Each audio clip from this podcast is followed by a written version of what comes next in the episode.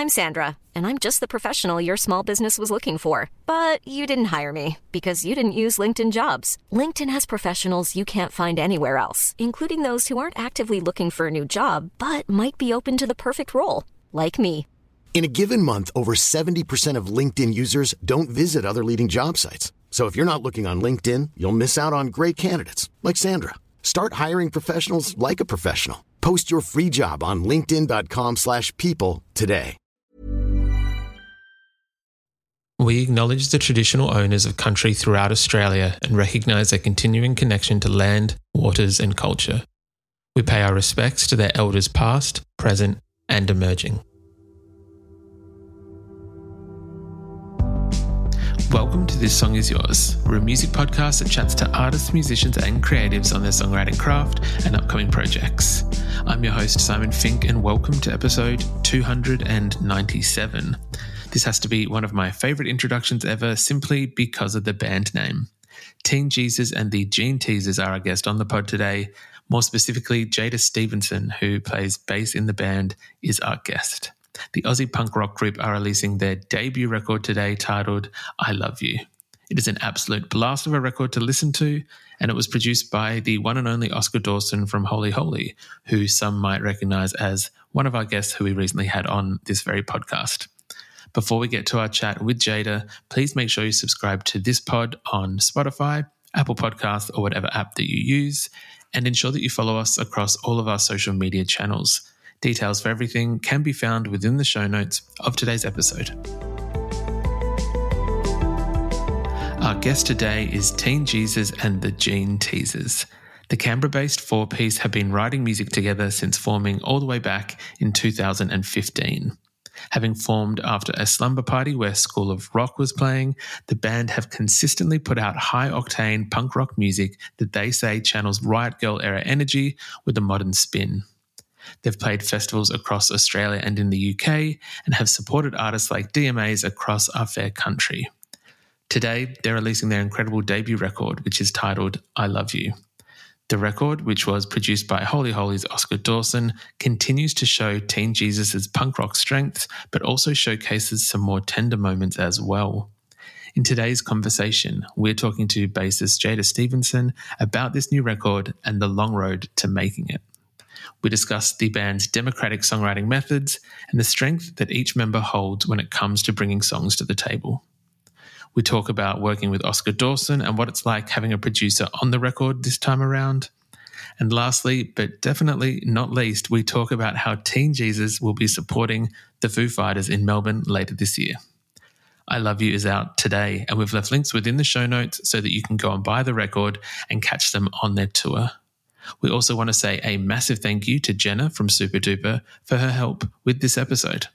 Here is our conversation with Jaida from Teen Jesus and the Jean Teasers.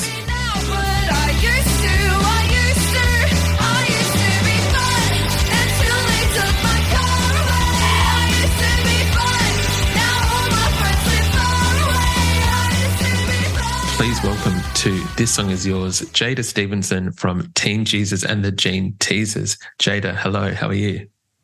I'm good, thanks. How are you? Thanks for having me on. My absolute pleasure. Thank you so much for coming on. Um, I'm really excited because it is a, an incredibly busy time for yourselves at the moment, but an exciting time as well. The debut record for Teen Jesus is out as of as of right now. Congratulations! How you got? How you feeling about about this record? Thank you so much. I guess we're just so excited to have it out in the world. Like, um, obviously, with records, they take a long time to make, and this one's been in the process of nearly over a year now. So um, it's just exciting to have that in the world and people to be able to listen to our music. And yeah, it's really cool. I feel like it's been such a long time coming, and I know that there's a lot of people incredibly excited about this record. The band, I think, um, what was it, having formed 2015 and then the first EP in, I think, 2020. I imagine this is kind of, I don't want to say a weight off your shoulders, but I imagine that building towards an album, this must be a bit of a relief for you guys as well. Yeah, definitely. Um, especially, I'm excited for people to go onto our Spotify or Apple Music or whatever and be able to listen to more than like five songs actually have like a whole discography they can listen to like i feel like at the moment people will be like oh let's put on teen jesus and it'll kind of all be over in about 20 minutes. So it's going to be good to have like a big, yeah, big discography of songs available. 100%. I have to say, um, actually, I'll very quickly mention the album is called I Love You. Uh, it's a stunning record. So, congratulations on this. I think that, um, that all four of you have just done such a brilliant job with this record. It seems like you've kind of taken what Teen Jesus was good at anyway and kind of built on those foundations and evolved them. And you're all, to my understanding, four brilliant songwriters in your own right. With this record, did anything kind of change in your music making methods this time around?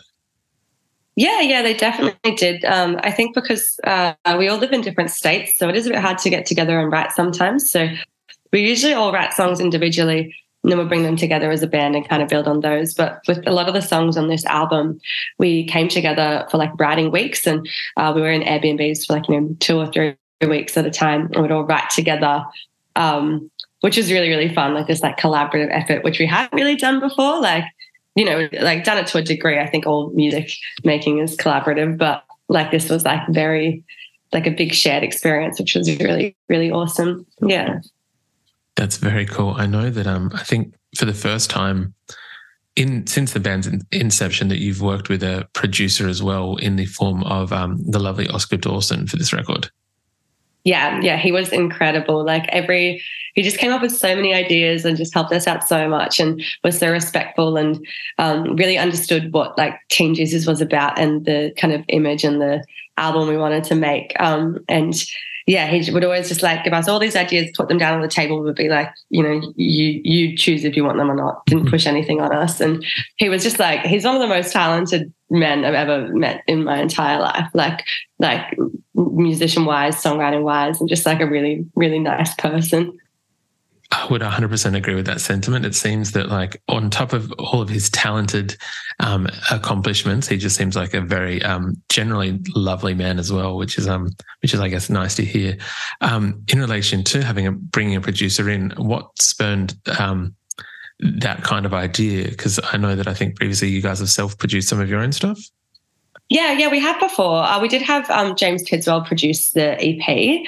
So mm-hmm. we, we have had a producer in before, but I think they're very different vibes. Like they're both mm-hmm. incredible people, but James Tidswell, like obviously from Violent Soho, is very heavy, like kind of ballad focused. And Oscar Dawson uh, is his main project is Holy Holy, and they're more kind of chill, um, pop focused, I guess. Um, but yeah, it was like really, really interesting bringing him on and yeah, hearing all of his ideas. The record itself is a. will continue to sing its praises, but um, it is this gorgeous record in terms of that it's still very much Teen Jesus. The sound that you guys have kind of evolved on this record, it seems like that there's some more, I want to say, softer or more intimate moments, which I initially wasn't expecting, but then I found myself returning to just as much as the um the the louder tracks, if you will, um, time and time again. Was that a decision that yourself and the other girls made? Um, I guess from the get go of starting to write the record, or was it just kind of an organic thing that you came across as you were writing songs?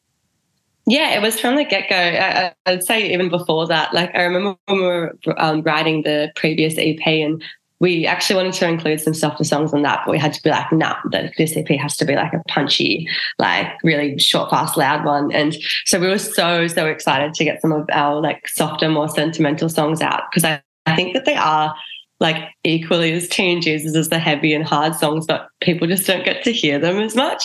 And a lot of the heavier songs actually, they all started out from being these kind of soft songs, and most of them did. Like they all, we all kind of write them on a guitar in our bedrooms when we're feeling sad and they sound like a Julia Jacklin song. And then we take them to the band and it turns into this like big, loud circus of like music. Um, so we were super excited to like, yeah, have the variety and for people to hear that softer side.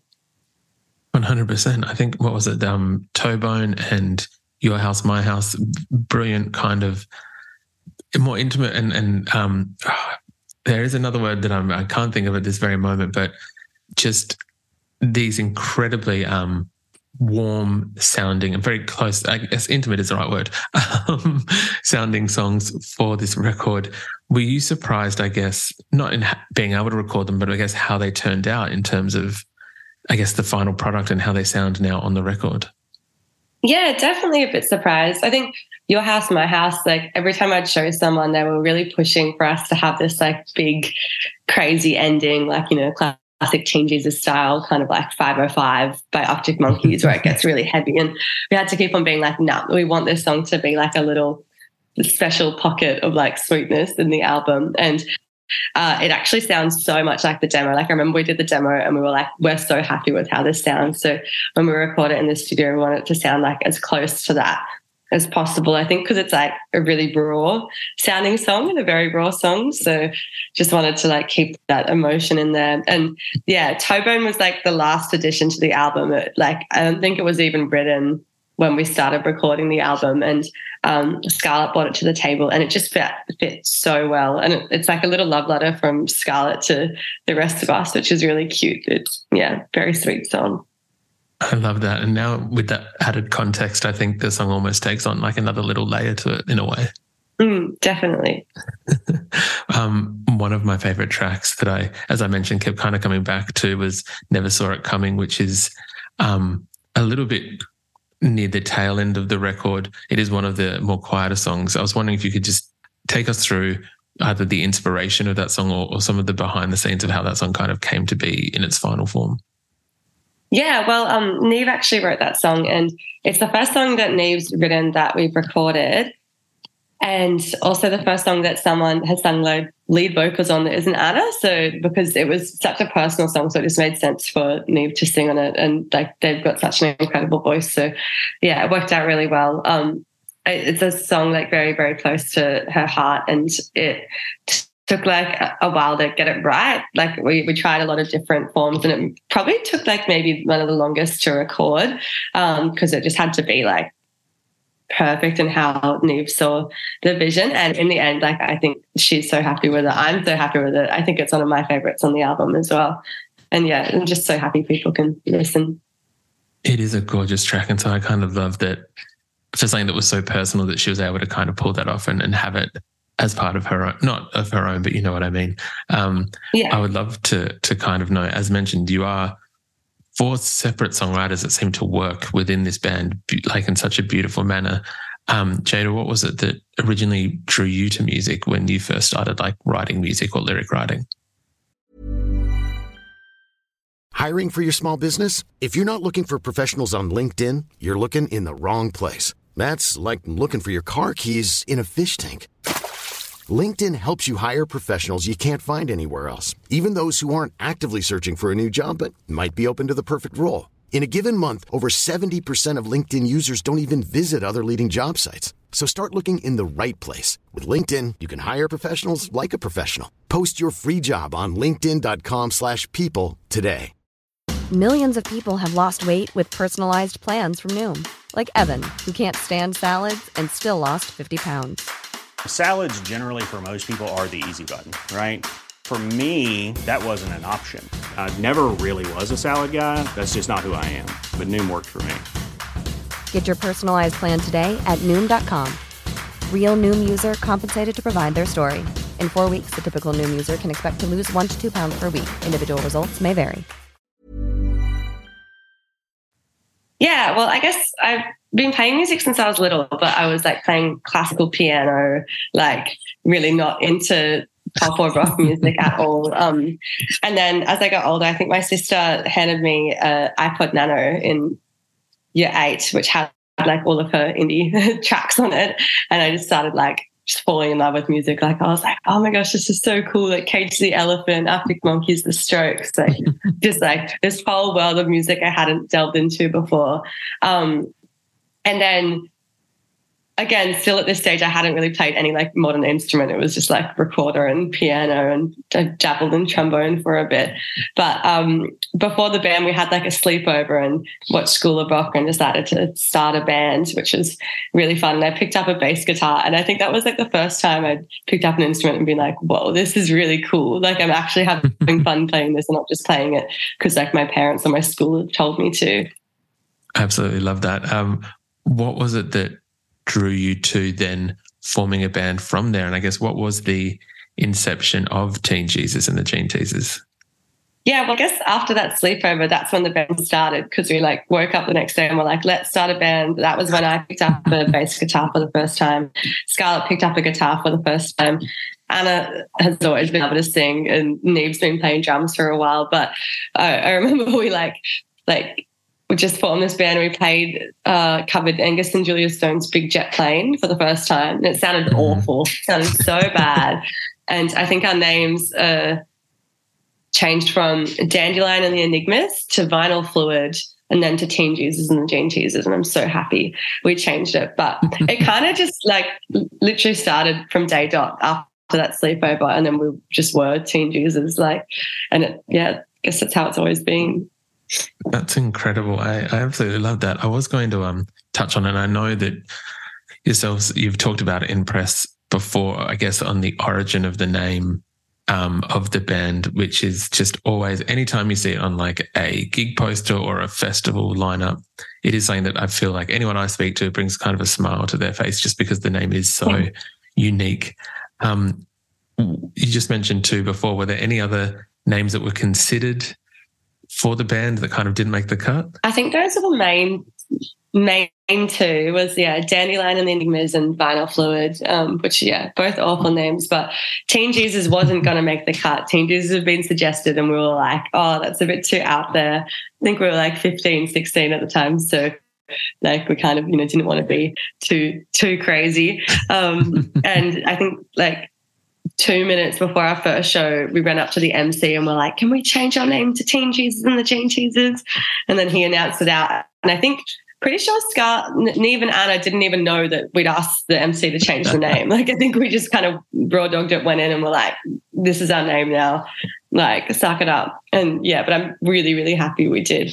It does take up pretty much like the whole line of every bill it's on, which is pretty funny what was it? There was a festival recently. It was, um, oh my gosh, I, am struggling to remember which one it was, but it, exactly what you just said in terms of that you've got three or four bands across each line, and then just yourselves, which is almost like it's not like a sub headline, but I feel like you guys are unique in that you've got your you've got your own line, so that's pretty cool. Yeah, yeah, definitely. It's kind of it's kind of great. We didn't mean for it to be that way, but I'm very glad it is. It feels like a publicity stunt. It, no, it's worked out very well. It doesn't seem intentional, but it just kind of it works out well for yourselves. Um, in terms of the live setting, uh, yourselves and the band, uh, you're taking the album out on the road across November for some shows around Australia. How are you feeling about finally being able to play a number of these songs, or if not all of these songs, to a crowd?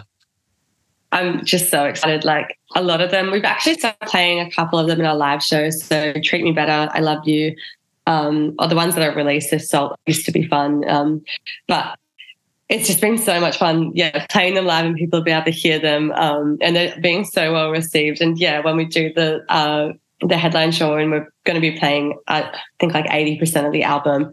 Um, yeah, I'm just so keen to see how people like t- take them and like if they like them or not. And people enjoy us playing it live because they might enjoy it on Spotify, they might not enjoy hearing it live. So it's exciting to see people's reactions.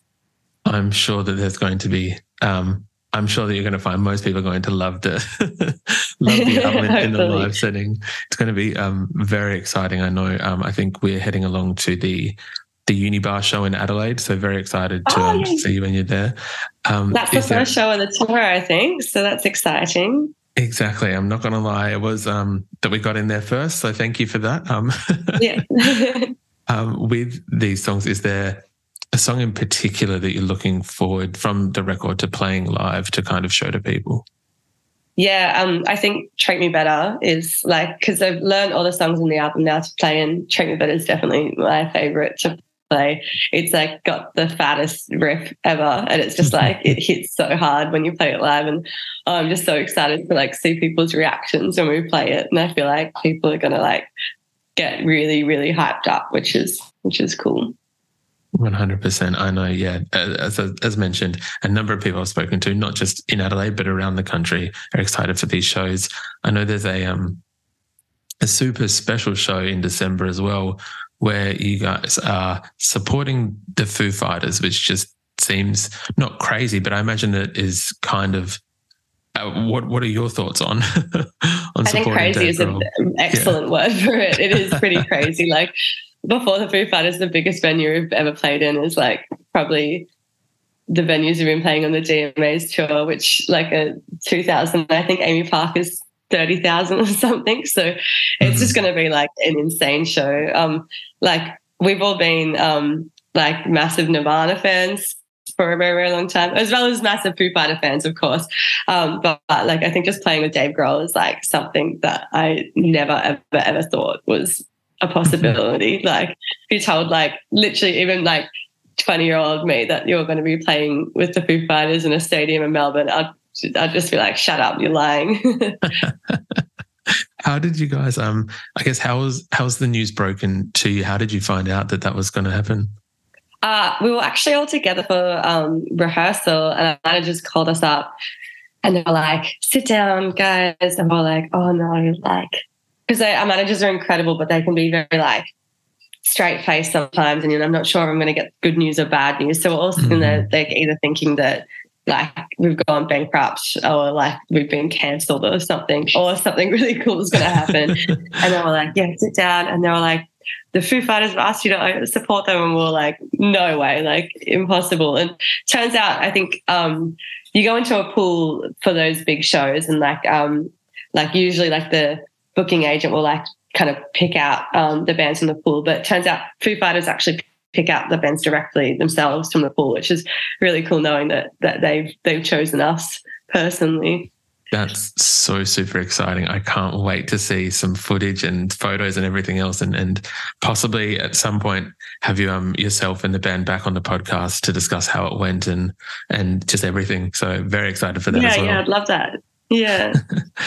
uh, the gig itself, there is a tiny bittersweet kind of um, moment to it. And I'm also, I'm also actually not sure if this has been mentioned yet. So if this is not public news, please tell me, and we'll just cut it out of the episode. Um, that it is going to be Scarlett's last show with the band, if I'm correct.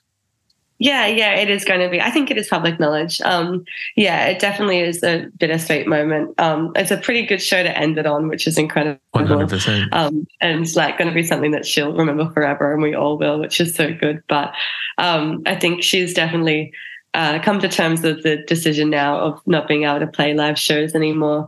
Um, and I'm just glad that we get to play these last couple of shows with her and end it in like the most insane way possible. Like it's pretty cool. One hundred percent. I think if you're um, if you're going to step back from a project, doing your own debut album tour and then ending it with the Foo Fighters is a pretty strong way to to end it. Hundred percent. Like I feel like it's the best way to go. Exactly. um, Jaida, we would usually ask our guests what they're currently listening to. At the moment, is there anything that's um, currently on high rotation for yourself? Oh, I don't know. Um, been really into this band called Wombo lately, like W O M B O. Um, they're really cool. Um, also, Gut Health from Melbourne, been really getting mm-hmm. into them.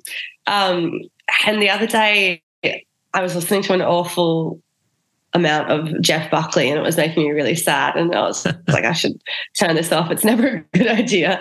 But was rinsing him the other day. Yeah, I guess like I've been into kind of post punk at the moment. Um, but yeah, it changes a lot. Depends what mood I'm in. Look, 100%. It's always good to kind of mix it up with different genres. And again, I can very much understand the, um, what is it, the Jeff Buckley kind of K hole you can fall into when you just kind of get swept yeah, yeah. um, Jaida, thank you so much for joining us on the podcast today. I do appreciate it. Congratulations on I Love You, which is the debut record from Teen Jesus and the Jean Teasers. It's out right now. We'll make sure there are links in the podcast for people to buy the record and catch you on tour. Um, but yeah, thank you again. Thank you. Thanks so much for having me on. It's been great.